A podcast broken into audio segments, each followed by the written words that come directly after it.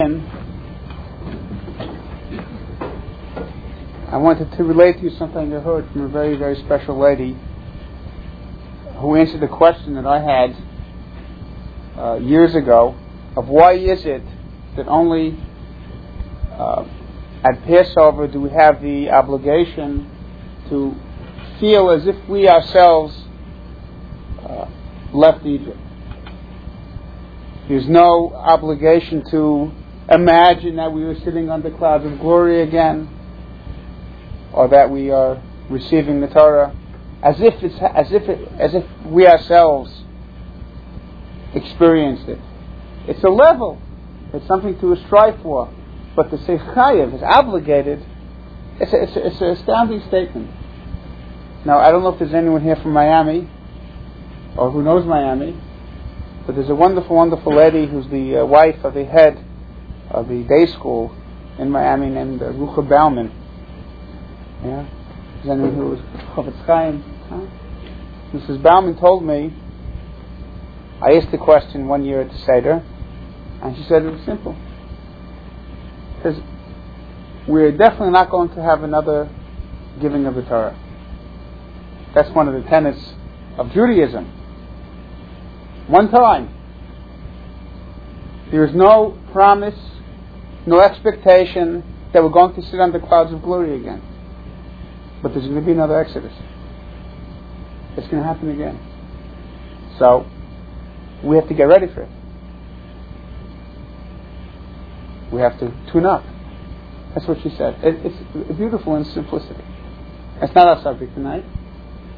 But since uh, Rabbi Chaplin mentioned it, I couldn't resist giving over that thought of a very, very special lady.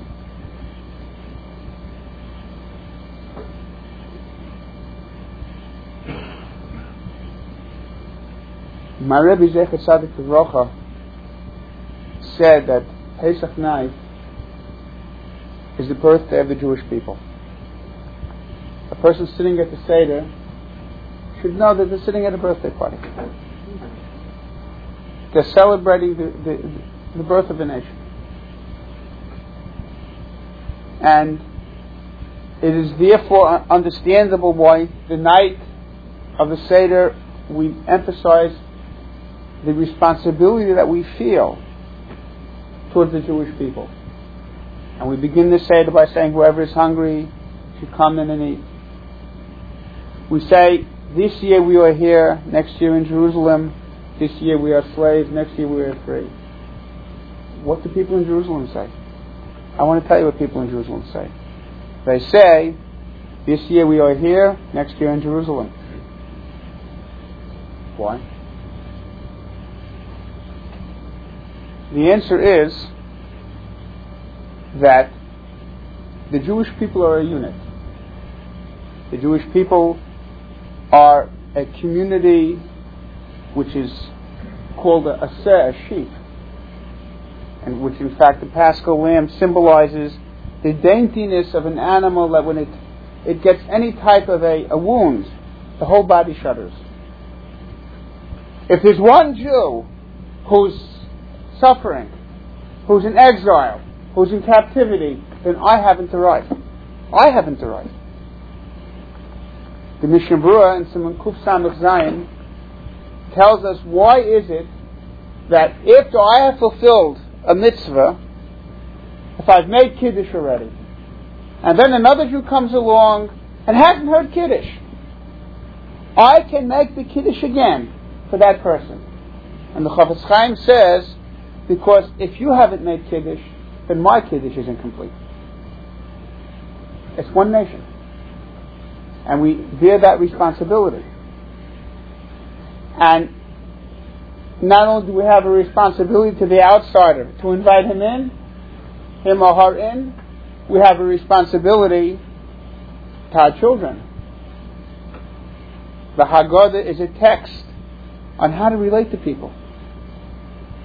First of all, listen. Listen to the question. Don't start. Don't start giving a, a dissertation. Listen. And then take a good, hard look at who you're talking to. There's this type of son and that type of son.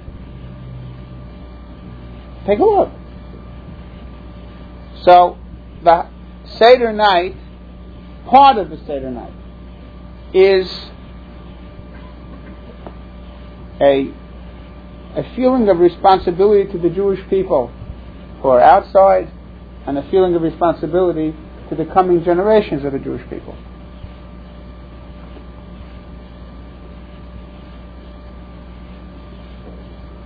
But I wasn't asked to speak tonight about the Haggadah.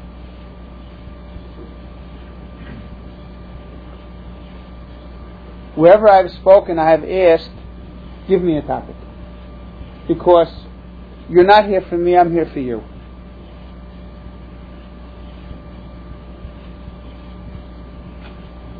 If the holiday of Passover, of Pesach, is a celebration of the birth of the Jewish people, that means in microcosm, we can learn from things that happened then the salient points by which an individual also is born and also grows and also takes their first walking steps in Judaism.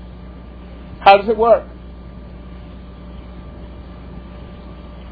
Now, the talk was entitled Leaving Egypt Twice because we're going to use as our example, there are many, many, of the fact that the Jewish people, after they left Egypt, and had escaped. Egypt was a place, Mitzrayim means Meitzar. It, it's bordered in. I used to be able to give an example of Mitzrayim, a place that used to be called East Germany. There's a border, there was a border that, that a, a, a bunny rabbit couldn't go across without all kinds of things going, going wild, all kinds of electric signals going off. The Jews were out of Egypt, and then HaKadosh Baruch Hu said, now go back. Go back. Go back. That's amazingly amazing. And we had to go back to a place called Baal Zephon.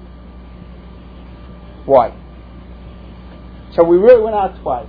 And that's the subject that we're going to try and glean something today about why the Jewish people in the beginning of their history had to leave Egypt twice. Now, I want to give a couple of principles which we're going to need. Each principle in itself is an entire subject. We're going to need certain pieces of information in order to understand the answers.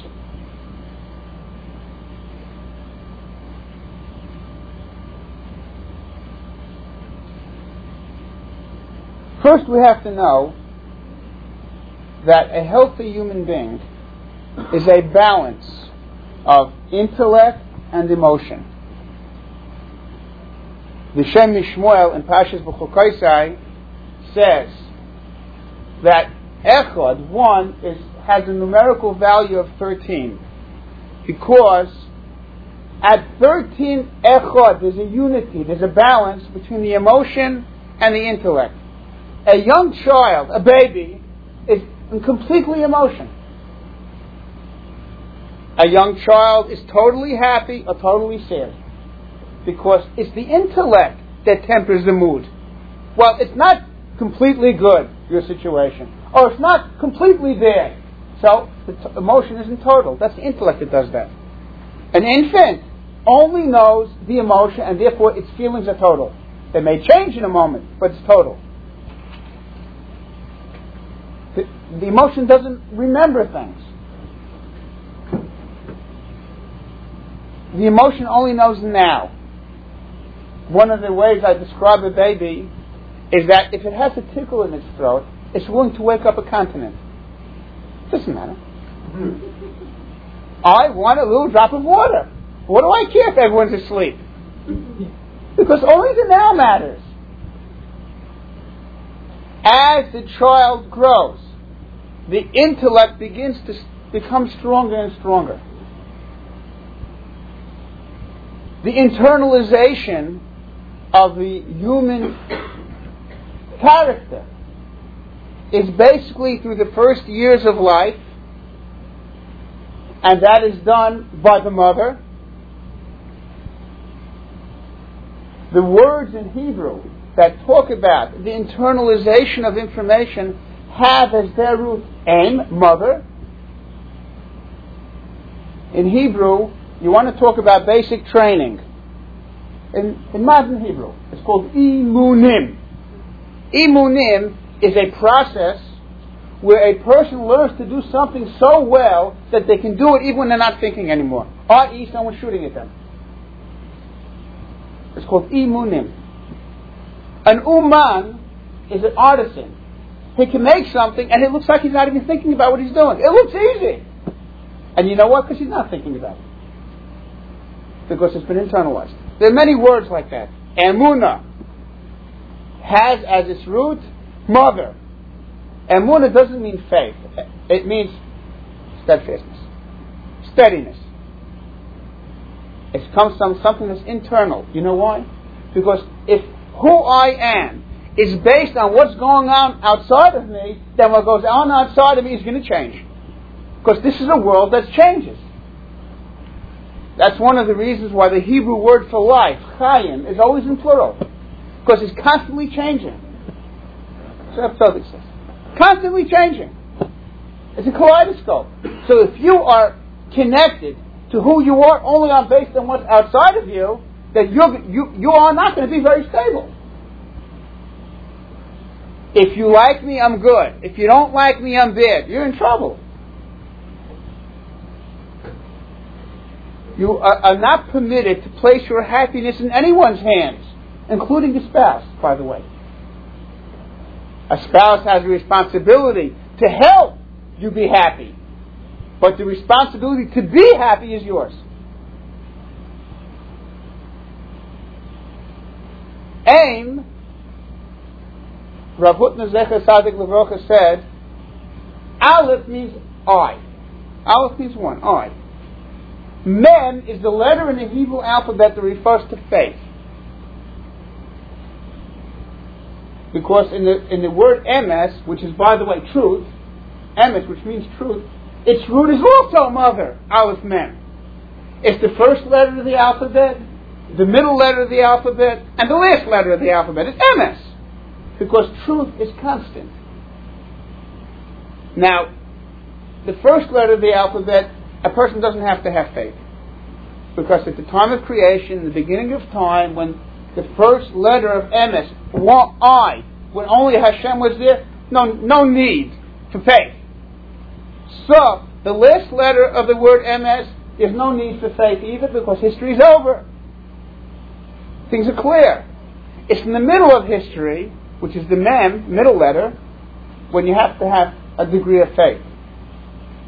Aleph mem, mother, means the first one who I had my faith in. That's what the word means. And the nun, when we say emuna, a nun in Hebrew, Rav Hutner says, is an extension of a previous concept.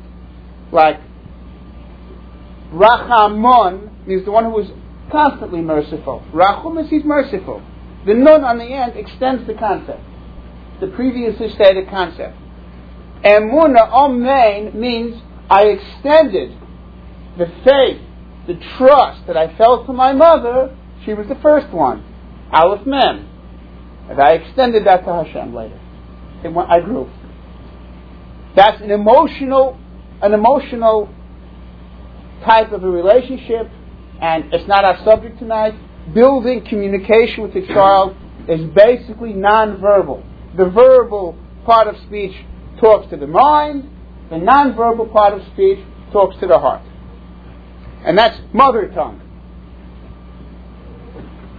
As the person gets older, then the intellect starts uh, joining that emotion. At 13 and by a girl at 12, there's a balance. It is this balance of maturity, this balance of intellect and emotion that we call maturity.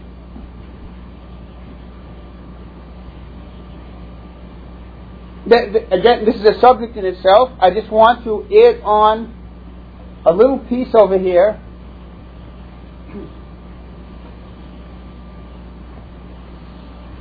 The intellect, again, the Shem MiShmuel tells us that the intellect is symbolized by the sun. The sun is constant. Two plus two is four, whether I'm depressed or not. A sun is constant. The sun go, get, comes up in the morning, it doesn't wax, it doesn't wane, it's the same. That symbolizes the intellect. The intellect is constant.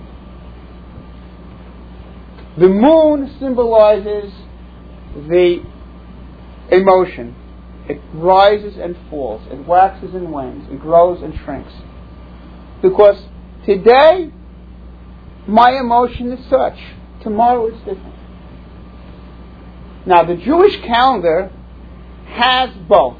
There's a part of the Jewish calendar which adjusts the calendar to, to the solar year.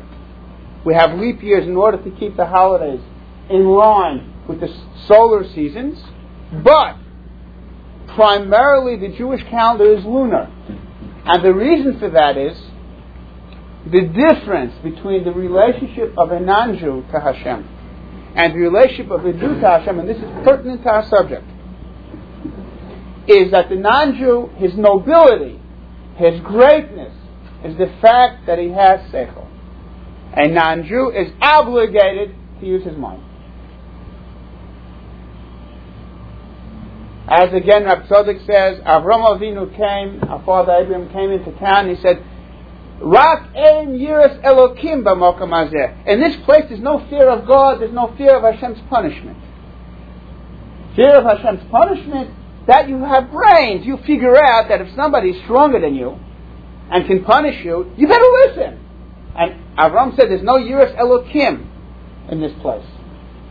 A non-Jew is obligated to use his mind. The Ramban says in the beginning of Parshas Noach that even though no prophet came to warn the world, don't steal, they were punished anyway. You know why? Because you should have figured it out. You're obligated to use your brains. and they will have a beautiful world when they follow the laws of, of seichel, of intellect.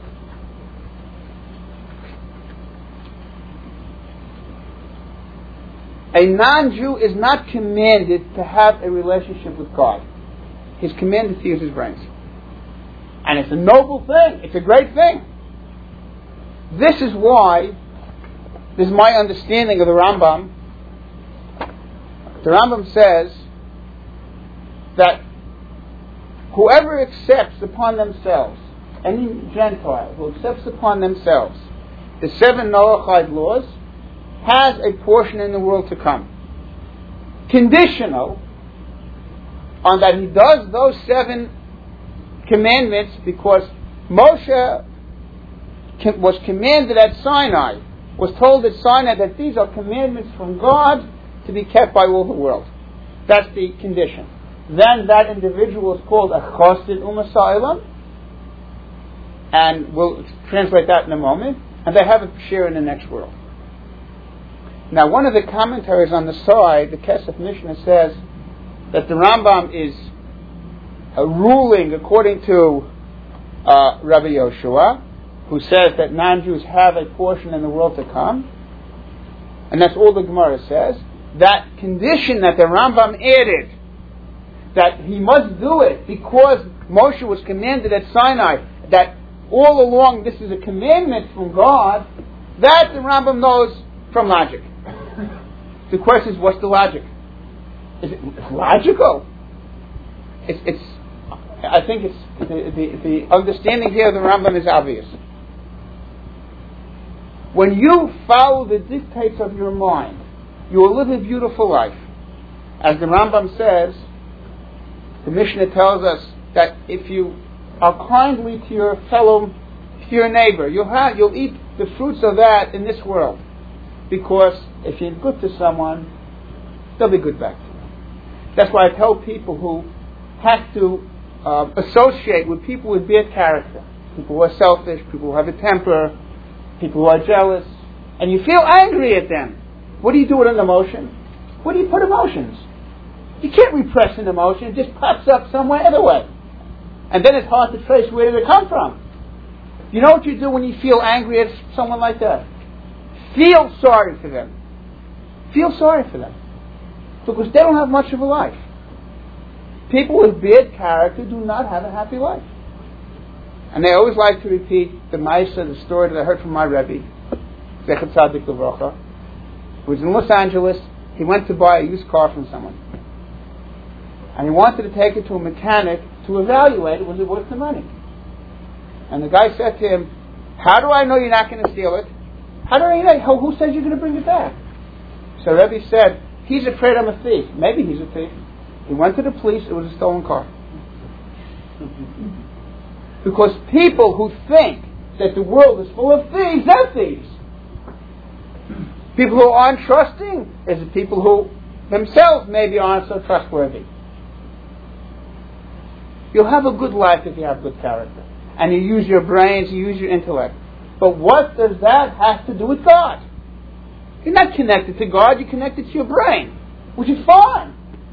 A non Jew is not obligated to more than that.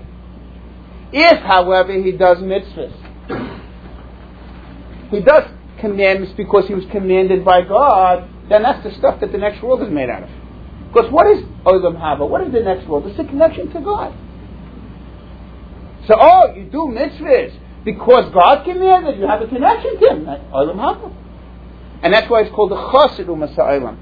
A chassid is someone who takes the things that he's obligated to do and builds on them and does more.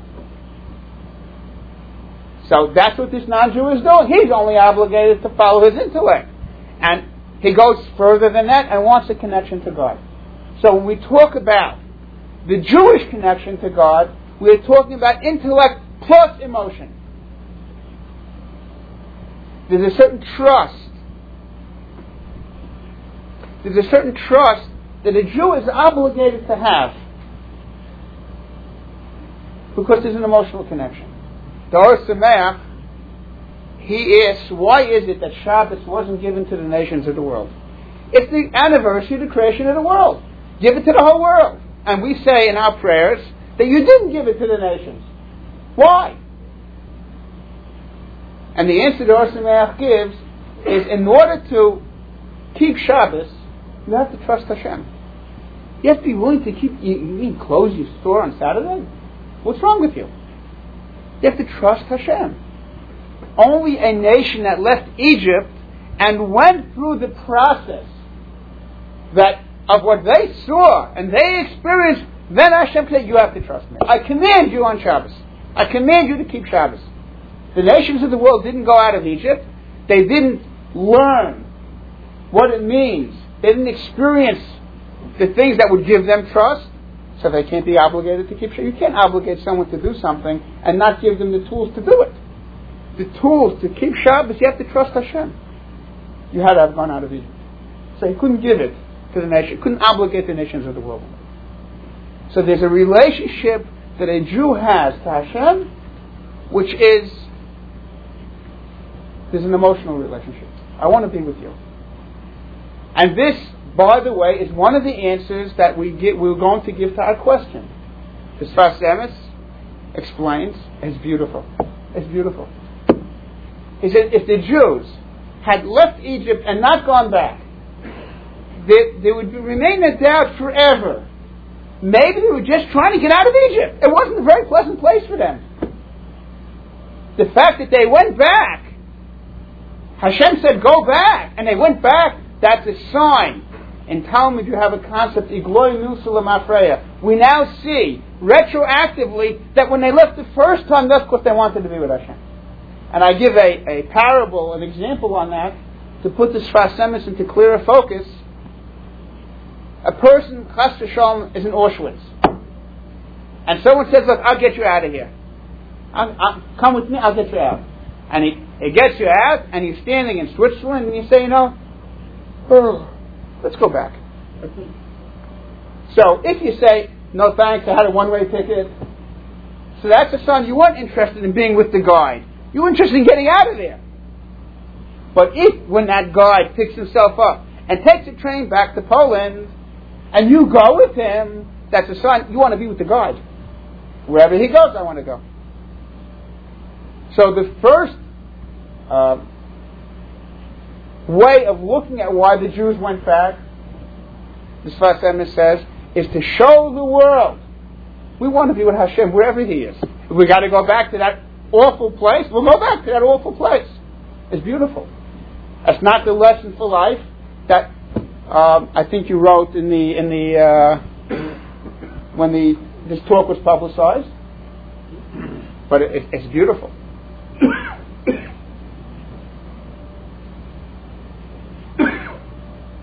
That's one thing you have to know in order to have our answer. The answer that I'm coming for, which I call a lesson for life. Is there such a thing as intellect, and there's such a thing as emotion, and these things, a total person and a total Jew has to be able to combine them. A second thing we have to know is that there's a concept in Judaism that a person can have two types of inspiration. They can have an inspiration that is generated from above. HaKadosh Baruch Hu likes you. He wants to give you a, an opportunity to, to, to grow. And the Rambam says that there are certain sins that Hashem says, I'm not going to let you do tshuva. I'm not going to let you repent. What does it mean? I'll never give you a situation where you're going to think anything is wrong. You'll remain rich and healthy and famous. There will be no inkling from me, Hashem says, that there's any problem. But someone who Hashem loves, he puts him in a foxhole. No atheists in the foxhole. Or he puts a person into a, into a difficult situation. I once had to counsel a person who was about to undergo brain surgery, and he didn't know, they could not promise him that he would come out alive. And he spoke to me the last few minutes before he went in, and he told me things that he wanted for his children. It was a moment of truth. And that person's life has not been the same since. Baruch Hashem, he came out, the, the operation was successful, but he, Hashem did this man a very great favor.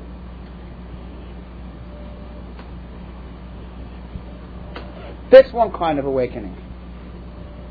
There's another kind of awakening where a person themselves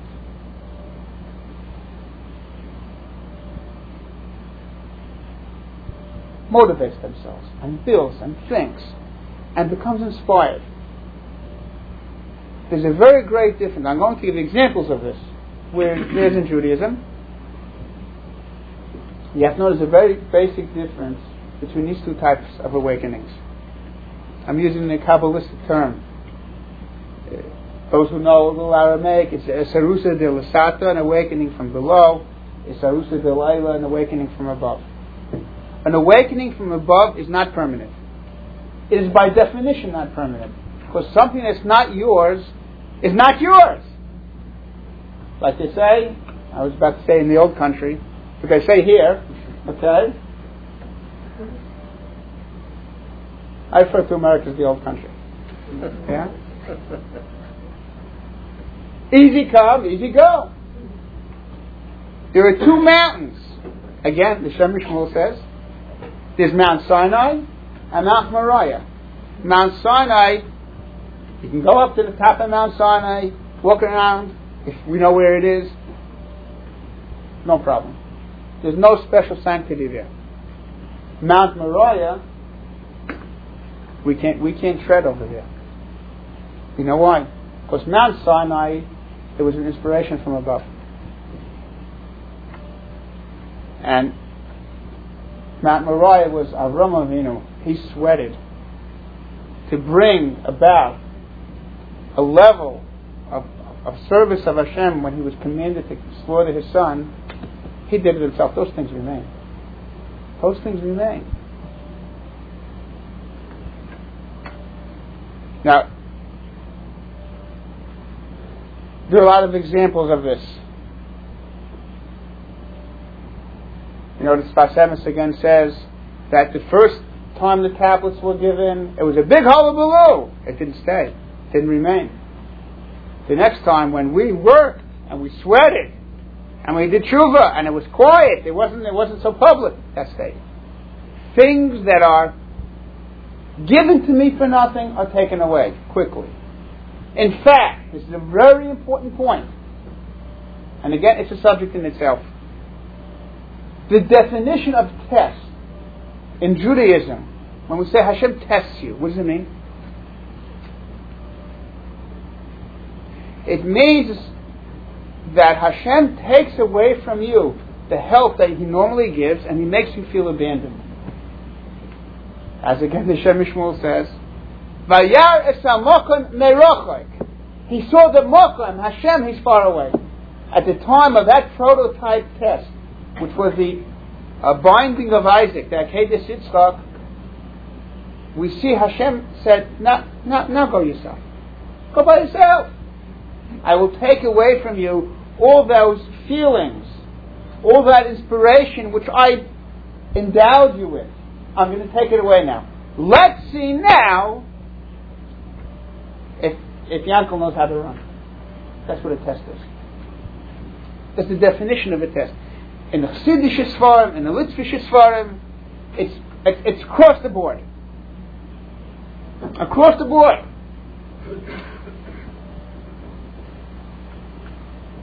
Hashem only takes away from you what He gave you. Things that you earn by yourself, you keep. And once again, it, this, it, this, I'm sorry, it's, it's really not. I, I should show you my Bereshis. Yeah? There's a principle in the Sfas Emes, in the beginning of Pashas Miketz, which is, one, in my opinion, one of the most important principles that I ever saw in latter day books. Every human being, he says, just like in Egypt, there was seven years of plenty, which was followed by seven years of famine. Every human being in their lifetime has quiet time with which to internalize ideas, and when it gets noisy, like we said before, imunim, things get internalized, they're part of you, then you can function even when the brain isn't working so well. That's the function of quiet time. That's the function of night nighttime. That's the function of the quiet time before children come home. Do you know what child remembers? How you looked, your facial expression when you walk through the door from school. That's what it stays in the child's mind. If there's a consistent happy hello, then that child is going to, that's a memory. And by the way, I'm not going to pass in any halacha shalos. There's a a Mara d'Asra, there's a rabbi here. You better find out if spring cleaning is making you crazy and nervous and tense. You better find out there are halachic shortcuts to making things no longer chametz. There are such things. A child will remember. There's a message from your Creator a child will remember the tension, the nervousness, the bickering, the exhaustion that precedes every Pesach a heck of a lot better than the great esoteric ideas that you're going to say at the Seder. So please, I beg of you, the child should have good memories. Good memories.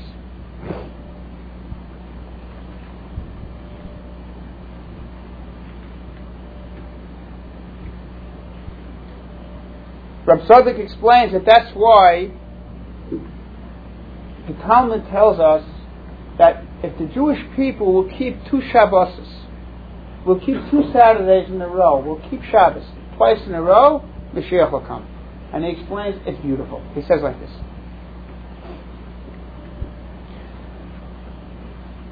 The first Shabbos was a divine inspiration man had put no effort in preparing for that Shabbos. It was a, a start.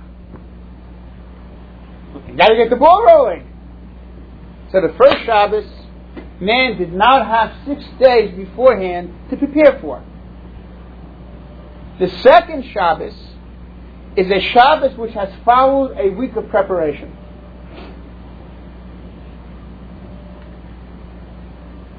Now, the Shabbosis that we have today, the Sfas Emes again says, he brings an Arizal.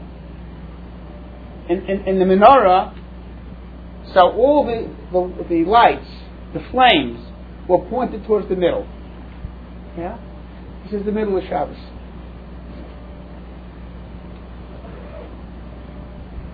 Three days before Shabbos, we get into the um, gravitational pull of the coming Shabbos. That's why you're not supposed to take a trip from Wednesday onward, which could lead you to desecrate the Shabbos. In the old days, you took an ocean voyage, and you, you, you had to do work.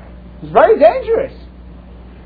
So you're not allowed from Wednesday on to, to take to, to embark on that voyage because you're already in the gravitational pull of the next Shabbos. Havdalah, I'm not talking about the bracha on the spices. I'm not talking about the bracha on the lights. I'm, I'm not in, uh, making a halachic statement here. Okay? You can make Havdalah until Tuesday because the next three days are in the gravitational pull of the previous Shabbos. Now, this is a whole subject in itself. It, it, it, it, it's, it's beautiful. Yeah. There are many, many things over here that. But this, the Avnei Nezer says that when you prepare for Shabbos for three days, so then you get three days benefit out of it. To the degree that you put effort into something, then later on you're going to reap the benefit. Avnei Nezer was a very great man. So there are two Shabbos. The Shabbos where we began, we were given the first man was given an inspiration, but then he's supposed to take that inspiration and work and put into the next Shabbos. Those two Shabbos, which have the combination of the awakening from above and the awakening from below, that's the totality of Shabbos, and that's why you have to keep two Shabbos in order for Mashiach to come, at least according to the Bavli. All right?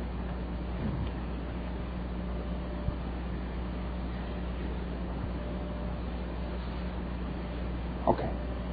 Now we're ready to um, talk a little bit more about why we, why, why we had to go back.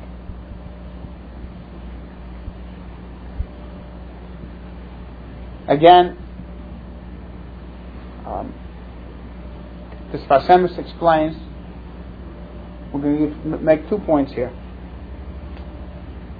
the first time a person is given an awakening from above. So it, they may not have merited it. It's present. That's why, by the way, it's explained why the Jewish people said after two commandments, enough! Don't tell us anymore. Because it's too much. We're going to be tested according to what we're given as a present. We're going to be tested, Rav Dessler says. We, uh, two is enough right now to digest. And they were right. Hashem had no tainas on them. There were no complaints. The first time they left Egypt, Hashem picked them up. I wore you on eagle's wings. It, it was terrific. It was a free ride. Now you go back and see, did you internalize what you learned the first time out? Now do it yourself. Let's see, did you internalize it? That's why they were so afraid. So this last sentence, that's why so afraid. You mean this time we're going to be judged? Did we internalize it? Do we know it? Did we learn it? Yeah? That's, that's frightening. Scary. Now we're, we're going to be judged on our own merit. It's like the two days of Rosh Hashanah. The first day of Rosh Hashanah is, do you deserve to live? The second day of Rosh Hashanah is, does somebody else need you? Because if someone else needs you, that's a ticket. It's also a ticket.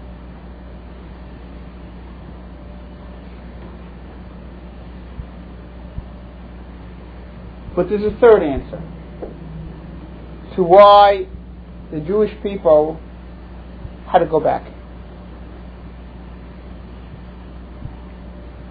And then in a few minutes I'm going to uh, ask the questions. the process. Now we're going to combine the two ideas that we just gave. We said that there's intellect and there's emotion, and that there's an awakening from above and, an awakening from below.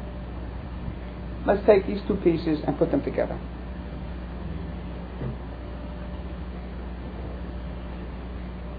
The Sfas Emes and Rav and others explain in the beginning of a person's service of Hashem, there's a certain leap of faith. Now, that leap of faith is powered by a lot of understanding. When you trust someone, that trust should be based on a reason. But often, the beginning of a relationship is trust. I tell people who are uh, going on shidduchim. I'm a mashgiach in the yeshiva where there are 180 boys. Some of them are going out at, any given day. There's three or four or five guys who are involved in some kind of a shidduch.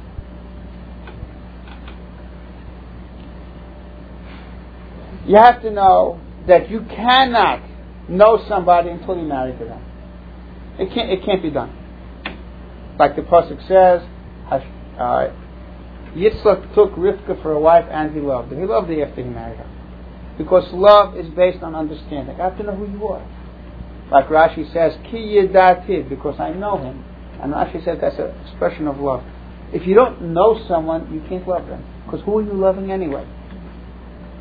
And you can't know someone unless they have gone through things that you cannot project before marriage.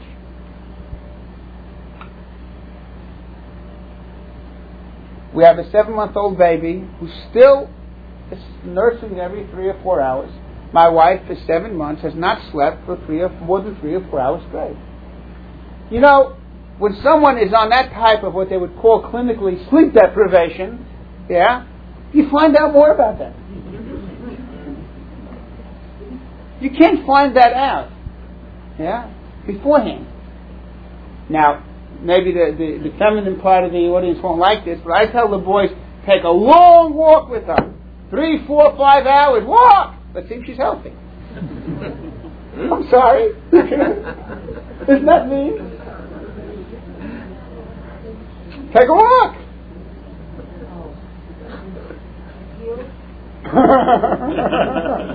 Touche. and in Jerusalem, a three hour walk is a six hour one in LA. It's up and down hills and valleys, wherever you go. But that's not the only reason. Five bucks will die from heat exhaustion.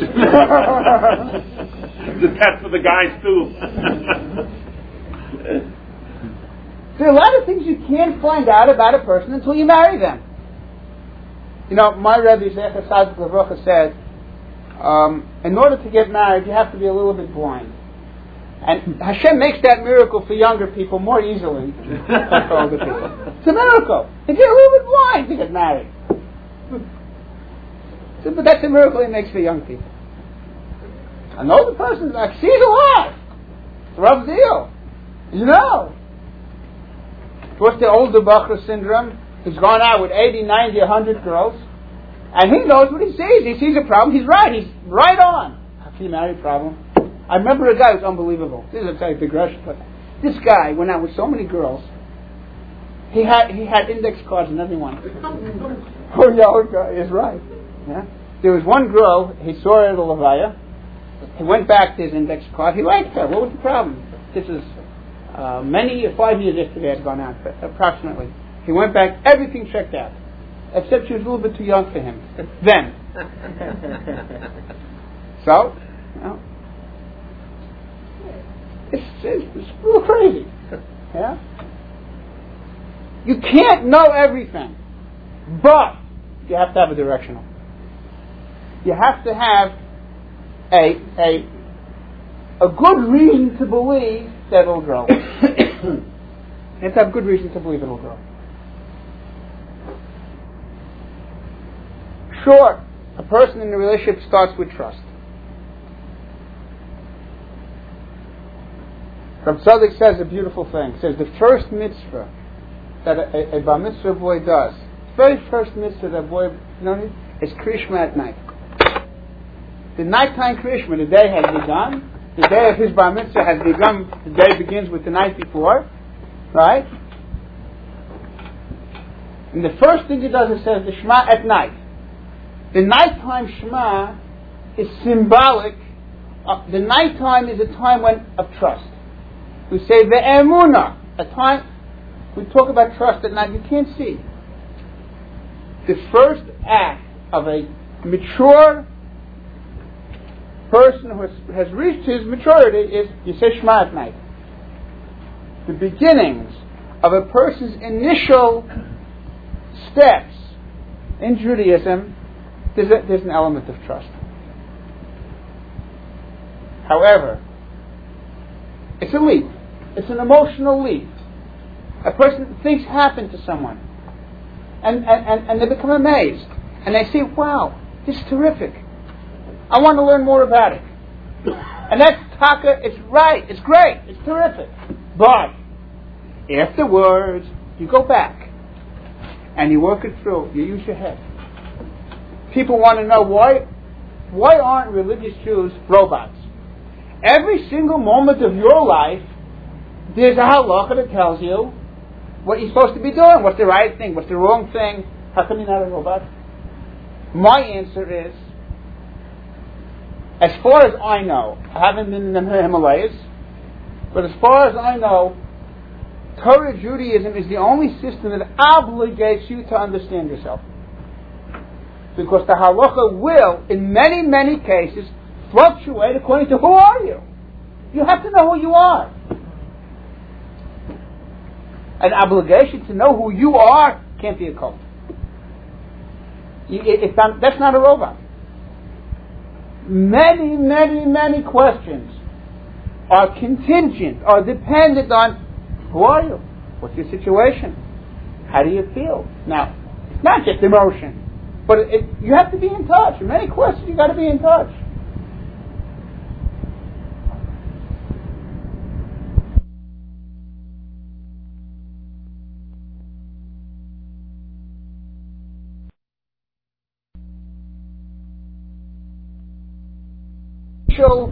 entry into Hashem's world, what happened in Egypt is how we began. We were establishing, it was the birthday of the Jewish people, Rebbe said. It was an establishment of an emotional relationship, not just an intellectual one. The non Jew has an intellectual relationship, and that's terrific. But the Jew was expected to, uh, to do things even if they don't understand. They came to Sinai, they were expected to accept the Torah that they hadn't fully understood yet. How do you do that? Trust. So there's a leap. There's an emotional leap of trust, of love, of wanting to be a child to Hashem. We have two types of relationships to God. Avinu and Malkeinu. A melech, you wait for a commandment from a king, you listen to him, you do it. But we're more than that. We're a child. Uh, the difference between a child's relationship to a king and a, and a servant's relationship, a child's relationship to a father, and a servant's relationship to a king is that the child is going to expend effort to find out what does Tati like. What does he like? What's going to make him happy? Without being told. A king, you do as you're told. You do things on your own, you're getting into trouble.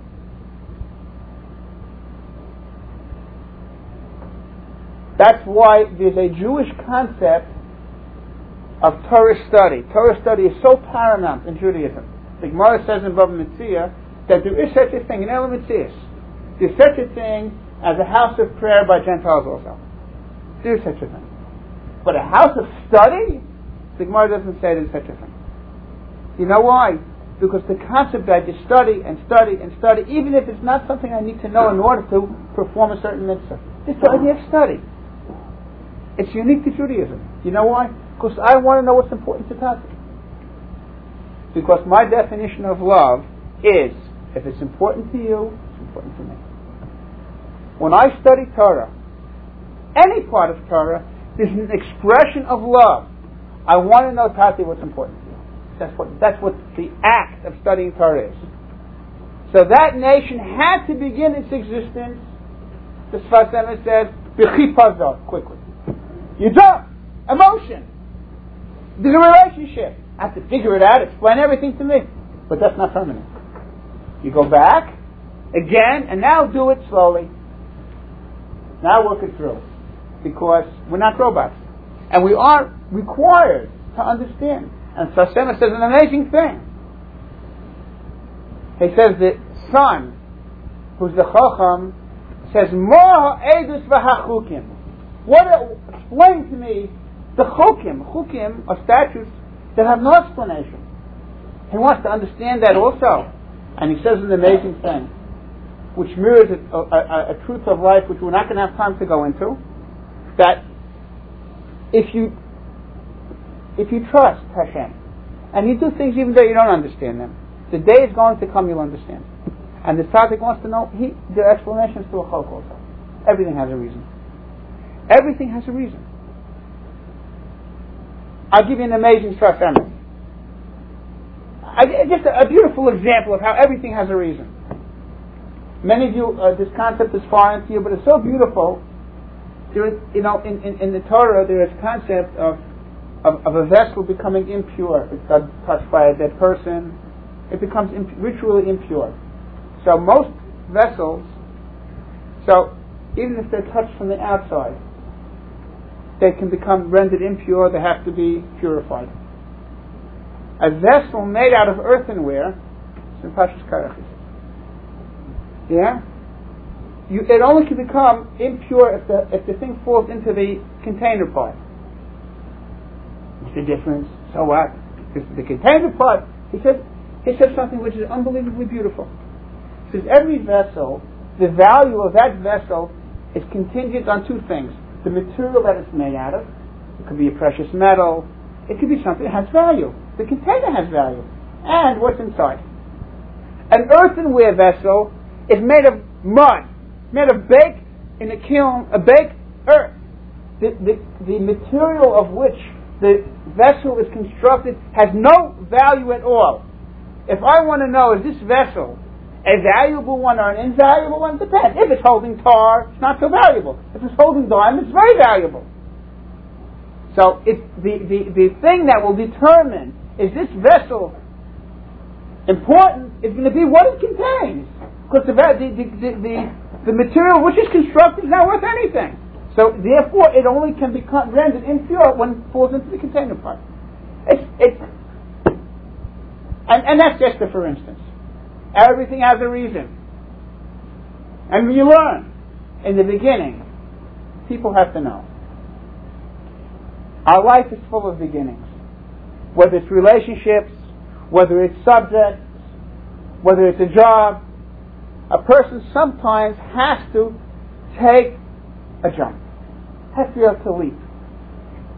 Gets excited, gets inspired, and moves, but it's not permanent. Hashem gives us that inspiration. But it's not permanent, it's not yours.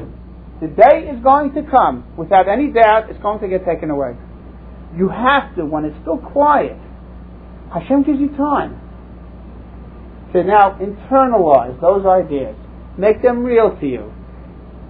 Have news for you, it takes time, and it's slow going. It's slow going. When someone grows slowly, that's a sign it's permanent. You make the first leap, you make the commitment, but then it takes time, it takes time, it takes time. The Vilna Gaon explains why were the people afraid of Mordechai? Because it says, Ish Mordechai hoylech v'goda.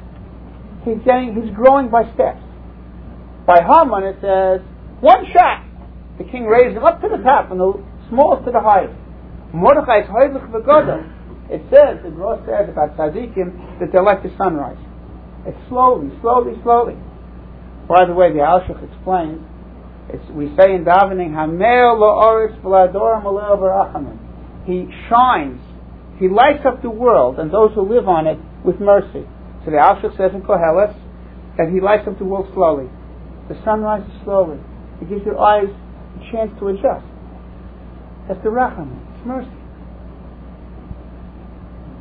Real growth is slow growth. Permanent growth is slow growth. One step at a time.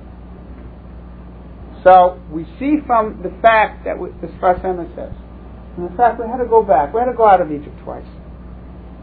We had to first go out with a big jump, like the Bar Mitzvah boy who says Shema at night, even though he doesn't understand always what. But then you got to go back. There's a lot of learning to do.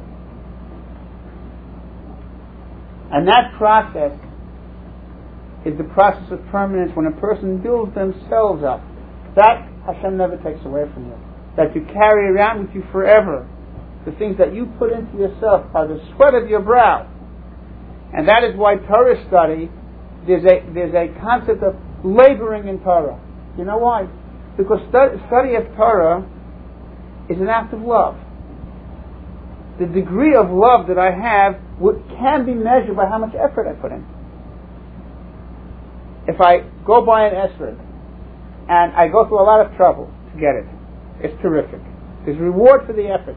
But when you're shaking the wool of an esrog, it's the same mitzvah as the guy who did nothing to get it. But Torah study, there's an intrinsic variable of how much effort did you put in. You know why? This is my understanding. I told it to great men, and they agreed. Because Torah study is an act of love. It's a demonstration of love. So how much love there is is related to how, how difficult was it. How much effort did you put out? So that's what this Hashem said. We left Egypt twice. Because the second time we have to do it ourselves. Got any questions? That's a good sign. or maybe it's too late. I talk too much. huh?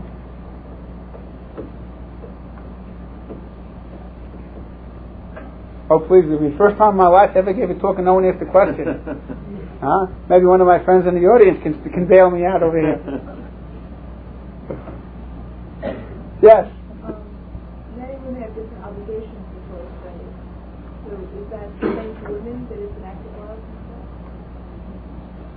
Torah study is an act of love by anyone who studies it. Okay? The reason women were freed actively from the constantness of having to study. Right? The difference between men and women is that women do not have the constant obligation to study every second they have, and a man does. And the reason is because a woman, not, you, you know, I teach in pre-seminaries in Jerusalem. I do not talk to them about women's issues, at least until halfway through the term. Because I have a big problem. I'm a man. Okay? Look, it'll sound patronizing. You don't even know me, okay? Because women have more important things to do. Not more. There's nothing more important than Torah study, but there are things that are so important that if you will saddle a woman with the need to every moment, every spare moment to study, she, there are there are obligations that she, that are going to slide. And when a woman's work, when a woman's contribution to the family slides, then we're all in big trouble. I know that sounds like pie in the sky and it sounds like a cliche. What can I tell you? But it's true. And I, uh, what can I tell you? I, I, have, I can go on and on about this, but that, that's the, the point is that a woman needs to be freer in order to carry out obligations that the man doesn't have. Yes. When you talk about the faithful, yes. Please try. The knowledge. I'll repeat the question. When you talk about basically the faithful that, that Intellect. are obligated to use and that Jews are obligated to use as well. That this is something that's given by Hashem, that we have this. So it doesn't seem to be given in a in a constant way. There are things that are obvious to some people that are not obvious to others. The whole idea of sex, you know, between laws and all of that. So my question is basically, why isn't this sort of a cumulative thing that we can grow through the generations, having this knowledge if it's already implanted in us? So Sure we can. Seem, but we don't seem to progress in terms of humanity, in terms of Jews. Why aren't we becoming more, uh, going to higher levels in a sense if the faith was already within us? You see what I'm saying? I mean, what what degree is there an obligation to use it? Because we have to learn it all from being babies every time a child is born. It's not something that is already there. You see what I'm saying? Okay, if I understand your question, it's as follows. Why is it that the intellect of a person starts off from point zero and then grows? Why isn't it a person isn't, isn't doesn't begin with a lot of seichel? Now that's different than where you started. You started by asking, well, why aren't we reaching great heights in intellect? Because each generation should build on the other. Yeah? There's an inborn intellect. There are two ta- Matan Torah, there were two Matan Torahs. The Torah was given twice. The first time, when the world was created, man was given a conscience, an instinctive understanding of right and wrong, an instinctive understanding that there's a creator. There's an instinct that there's a creator. Okay? Um, and then Torah was given to Jewish people, to the Jewish people. There's a, there's a phrase in the Talmud that which says this very eloquently.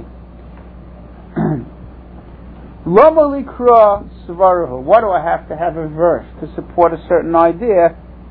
It's logical. If logic was not as strong as a verse, then the question would hold no water. I want a verse, it's a better proof. But it's not a better proof. So the Gemara will ask, what do I need a pasuk for? I have a verse. Yeah?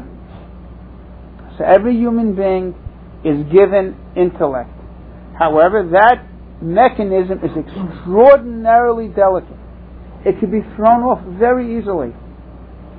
And that's why a person has to develop early on a very strong commitment to honesty. And sometimes if you don't know, you have to ask. Okay? I don't know if I've, if, have I answered your question. You're saying it's, um, the, the instinct of conscience is what's given creation that everyone has.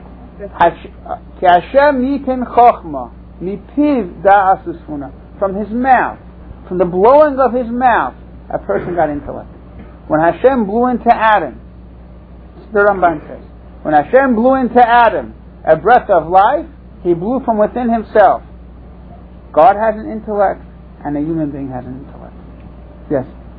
Um,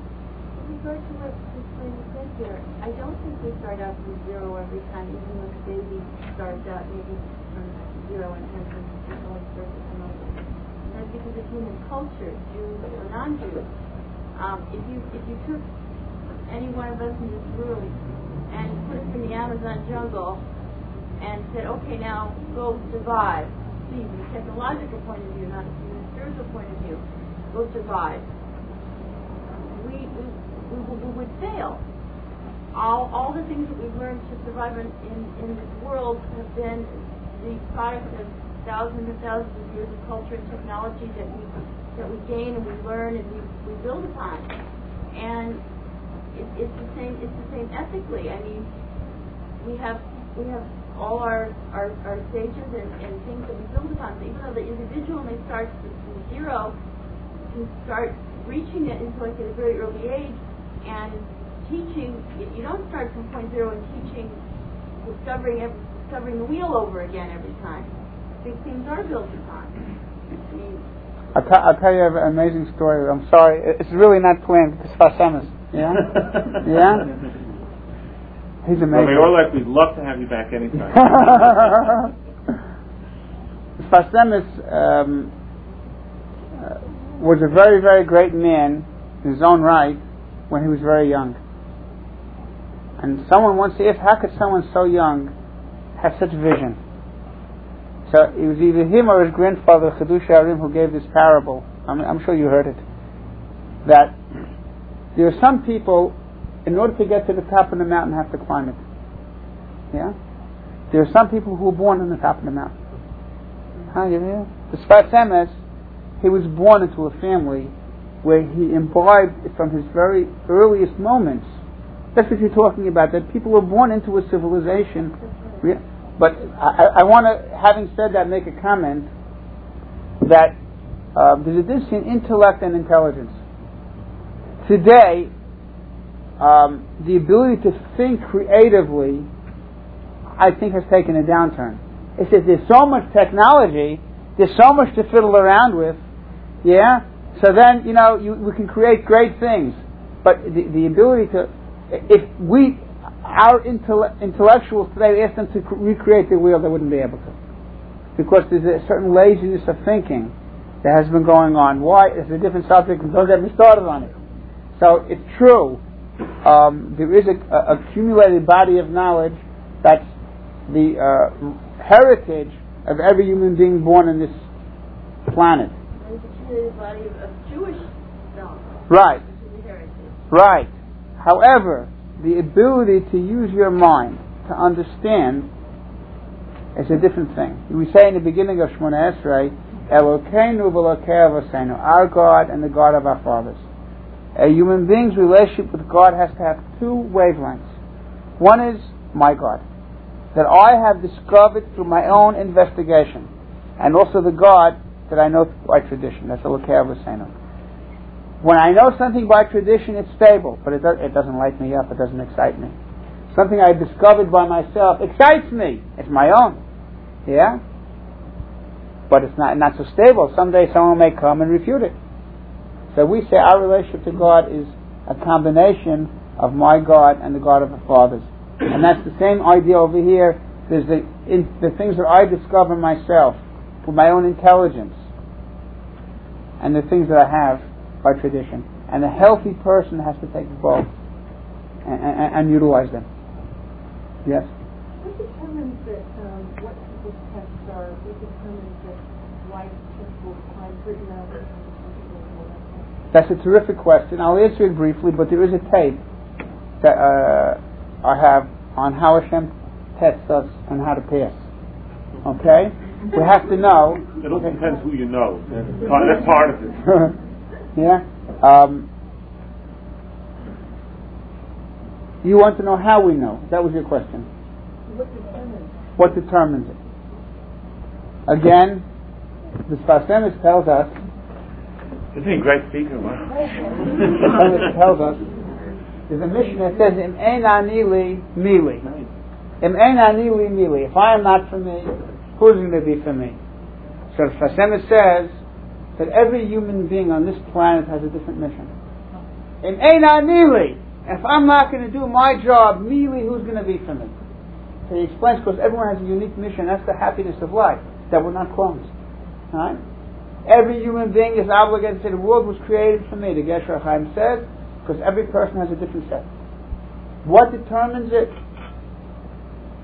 Without getting into the Kabbalistic element of that question, which is certainly generic to the question of what's the mission of a soul, the function of a soul in this world, a human being has to take into consideration when they want to understand themselves. Right? There are two things by which a person will um, measure in self understanding and therefore by extension what uh, what I need to fix and what I need to improve on and what I need to build on? Because people, we're not in this world just to correct our, our deficiencies.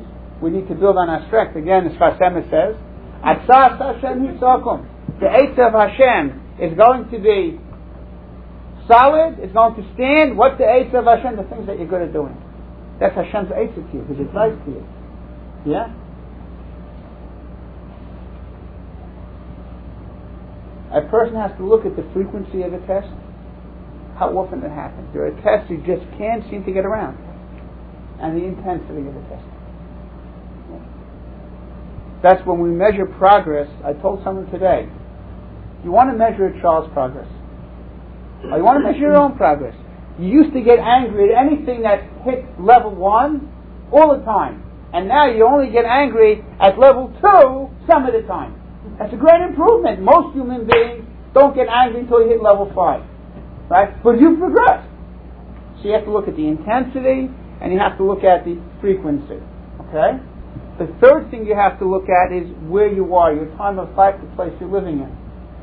Uh, because there are things that are, are more important to you in, in your life situation than other things. For instance, um, a student in the school has to work on laziness, has to work on, on being able to get along with others. I t- again, I teach in three seminaries and, and, and three or four uh, yeshivas, and I tell them a bad roommate, a difficult roommate, is a school for a happy marriage. it, augurs well. A difficult roommate augurs well for the, for the, for the upcoming marriage because you have to learn how to get along. Someone who's difficult to get along with, it's a blessing. Yeah? Girls get no sympathy from me, and the Bacham neither that, oh, this and this, and no sympathy. It's a great blessing. Yeah, it really is. Yeah? But so someone who's living in a situation where they have to learn to get along, they have to they have to control their temper. They have to be considerate. I told the boys in the yeshiva that people come and ask me about the bachim. They ask me, you know, what. Of course, uh, by the way, if you ever have to check on a shidduch, don't talk to the mashgiach. It's a waste of time. Yeah, I'm telling you, I know. Okay, I'm a mashgiach in yeshiva, and I know how you answer questions. Okay, you don't say anything, any lies, but you know, you try and and present the best, you know, polish the apple, so to say. Yeah. So you don't check, you, you you go, you find out who the roommates are. Yeah, and then you go. I'm serious, right? Yeah. Those of you who are not yet married, I'm giving you a great gift. Yeah. You get somebody to go and sit down, eyeball to eyeball, and ask specific questions, because right before someone's about to tell a lie, there's a little tension in the eyes. yeah. And you look into their eyeballs and ask a specific question. Yeah. I've done it. It works. Yeah. Um, so I told them if they could be studious all day and they can have great levels of devotion to Hashem, if they walk into their room late at night and they turn on the light or they make noise, they should leave the yeshiva immediately because they have no chance of finding a shidduch. If anyone talks to me. Because what kind of husband are you going to be, like the Steipler told his granddaughter, the fact that somebody is a great diligent student of Torah doesn't mean he's going to be a good husband because the standard, the lectern that he studied on, never asked him to take out the garbage. Okay? you understand? To be very blunt. Yeah? So, you have, you have to learn how to get along. If you make noise in your room, so like, forget it. Yeah? So you have to also look at what, where your stage of life is, and also where you're living. Because sometimes um, a different talent that you have may be needed in your particular place, and that's another facet of your personality. Rebbe used to say, you have to give according to you have to teach in, in, in, his, in his will. He said that he only allowed two things to be said about him if his wife was still alive. If his wife wasn't alive anymore, he, would, he did not permit any eulogies. But his wife was alive for one week afterwards she said, Motzei Shabbos after the Shiva said, I don't know, I didn't realize, she said to Shlomo Lawrence, I didn't, I, I, I couldn't believe that I could live without him. A few hours later she was dead. A stroke. So he said, he, he agreed to have said about him two things. One is that he endeavored his entire life to teach Torah according to the ability of the person who's studying.